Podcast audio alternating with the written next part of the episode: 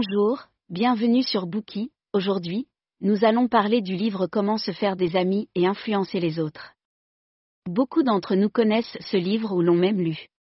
Il n'a cessé de gagner en popularité et d'être acclamé par les lecteurs du monde entier. Il a également été publié dans de nombreuses éditions. Les chiffres montrent que ce livre s'est vendu à des dizaines de millions d'exemplaires dans le monde, ce qui est vraiment remarquable dans l'histoire de la publication. Il fournit aux gens des lignes directrices pour mieux savoir se comporter avec les autres, en plus de partager de nombreuses idées sur les façons d'avoir une vie heureuse.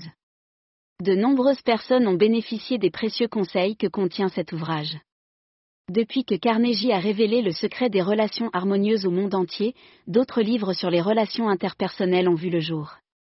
En raison de son énorme influence, Carnegie a été reconnu comme l'un des plus grands experts en matière de développement personnel et de relations interpersonnelles.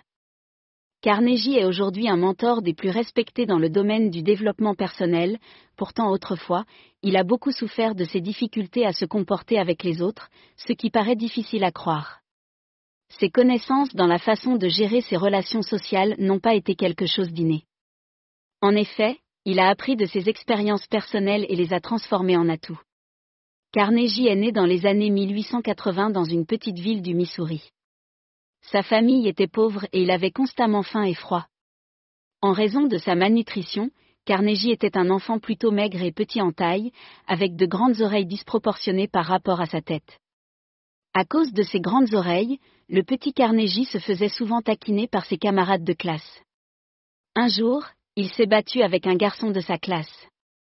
Le petit Carnegie a dit quelque chose de très méchant à son camarade, et celui-ci est devenu tellement furieux qu'il a menacé de lui couper ses oreilles.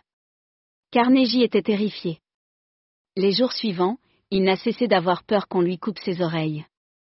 Il avait peur au point de ne pas vouloir s'endormir, craignant que ses oreilles ne soient coupées dans ses rêves.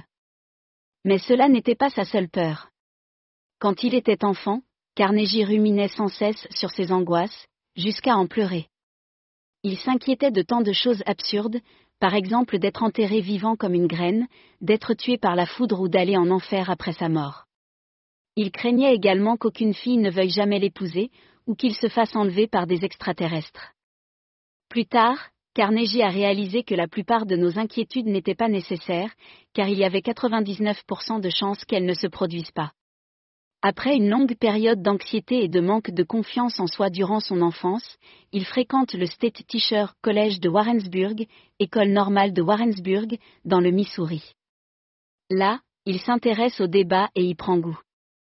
Il participe donc fréquemment à des débats et à des concours d'art oratoire, perfectionnant ainsi ses talents d'orateur. Il remporte la majorité des concours auxquels il participe et acquiert une grande confiance en lui en prononçant des discours. Peu à peu, il réalise qu'il pourrait faire de cette passion son métier.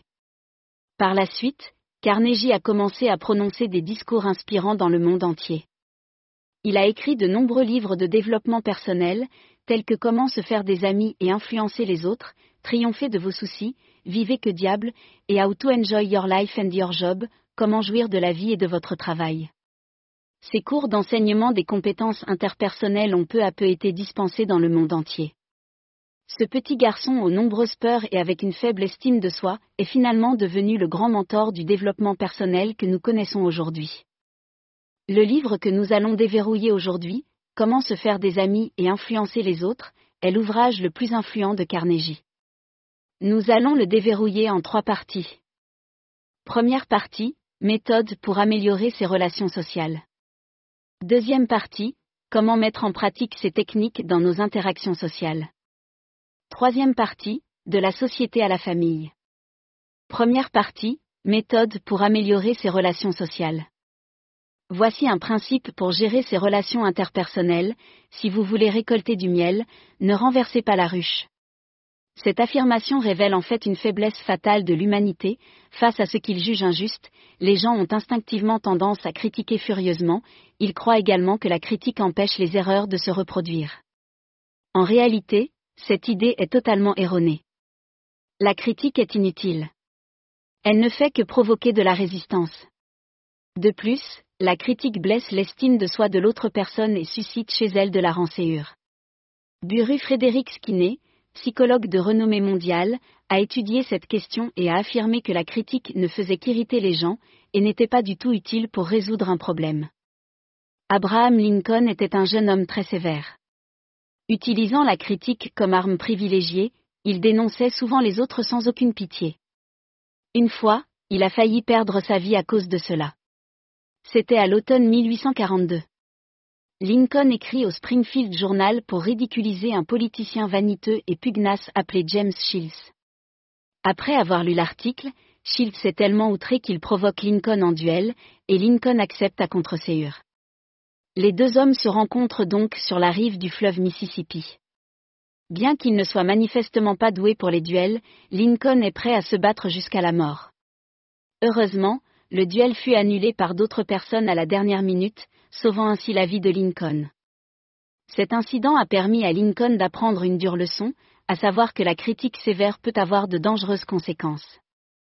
Après cela, il n'a plus jamais critiqué personne. Pendant la guerre civile, un général a hésité puis a refusé de suivre un ordre donné par Lincoln, en ratant ainsi une bonne occasion d'attaquer. Cela rendit Lincoln furieux, et il écrit une lettre cinglante condamnant le général. Mais au final, il n'envoya jamais la lettre. Il connaissait trop bien les conséquences des critiques, aussi a-t-il toujours suivi ce principe de ne critiquer personne. Par conséquent, nous devrions toujours garder à l'esprit que, tout imbécile peut critiquer, condamner et se plaindre, et la plupart des imbéciles le font. Mais il faut du caractère, beaucoup de maîtrise de soi pour être compréhensif et indulgent. Maintenant que nous avons identifié le principe le plus fondamental des relations sociales, parlons un peu des secrets de la construction de relations interpersonnelles. Si vous voulez qu'une personne se mette volontiers à votre service, vous devez lui donner ce qu'elle veut. John Dewey, un philosophe américain, a souligné que le besoin le plus profond de la nature humaine est le désir d'être important. Carnegie était d'accord avec cette affirmation et l'a développée tout au long de son livre. Nous avons tout besoin de l'approbation et des louanges des autres, de par notre nature. Nous voulons sentir que nous sommes importants pour les autres. Ce désir est aussi fondamental que de manger et de boire, mais nous y prêtons rarement attention et nous ne nous en rendons pas forcément compte. Néanmoins, c'est ce désir d'être important qui sépare les humains des autres animaux. Grâce à cette caractéristique humaine unique, même quelqu'un comme William Shakespeare, le géant de la littérature, a tenté d'ajouter du lustre à son nom, en se procurant des armoiries pour sa famille. Ou encore Ferdinand Magellan, il s'est lancé dans son tour du monde, malgré une grande incertitude et des risques mortels. Même George Washington voulait être appelé, sa puissance, le président des États-Unis. Les gens ordinaires ne sont donc pas les seuls à vouloir être considérés comme importants, les grands hommes aussi. Il est certes très satisfaisant d'obtenir l'approbation et l'attention des autres. Mais si ce besoin n'est pas satisfait, les gens risquent de se créer des visions irréalistes dans leur tête. La contradiction entre leur fort désir et la réalité peut les mener à avoir des illusions, des hallucinations ou à développer d'autres maladies mentales, telles que la schizophrénie par exemple. Dans de tels cas, les médecins estiment souvent qu'il est presque trop cruel d'intervenir et de traiter le patient, car celui-ci est plus heureux dans son propre monde. Tous ces exemples illustrent combien il est important d'apprécier les autres et de leur montrer que vous vous intéressez à eux. L'appréciation sincère est toujours la clé des relations interpersonnelles. Mais l'appréciation n'est jamais synonyme de flatterie. L'appréciation est toujours sincère, elle vient du cœur, tandis que la flatterie est fausse, hypocrite et axée sur le profit. Les gens doivent poursuivre un mode de vie positif avec sincérité, sans être motivés par des stratagèmes méprisables pour profiter des autres.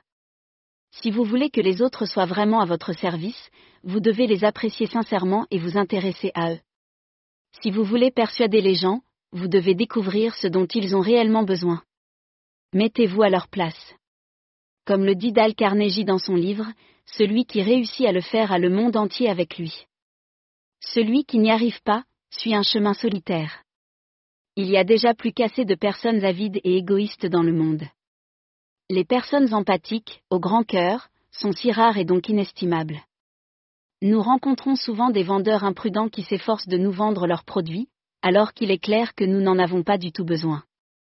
Ce comportement nous irrite toujours, car il est évident qu'ils ne se soucient que de leur performance de vente et de leurs bénéfices. Que vous ayez besoin ou non de leurs marchandises ne les préoccupe tout simplement pas. Cependant, les meilleurs vendeurs se mettent toujours à la place de leurs clients. Lorsque les clients ressentent de la sincérité et du respect de la part du vendeur, ils sont prêts à sortir leur portefeuille. Par conséquent, dans toute relation, il ne faut jamais négliger la manière dont l'autre personne obtiendra des bénéfices de cette relation, tout en essayant d'atteindre nous-mêmes notre propre objectif. Seule une situation gagnant-gagnant peut nous y mener. Voilà qui conclut la première partie. Dans cette partie, nous avons appris quelques principes de base pour améliorer nos relations interpersonnelles, ne pas juger ni critiquer les autres, les apprécier sincèrement, prendre en considération leurs intérêts et faire en sorte que la situation soit gagnante pour tous. Merci d'avoir écouté. Vérifiez le lien ci-dessous pour déverrouiller le contenu complet.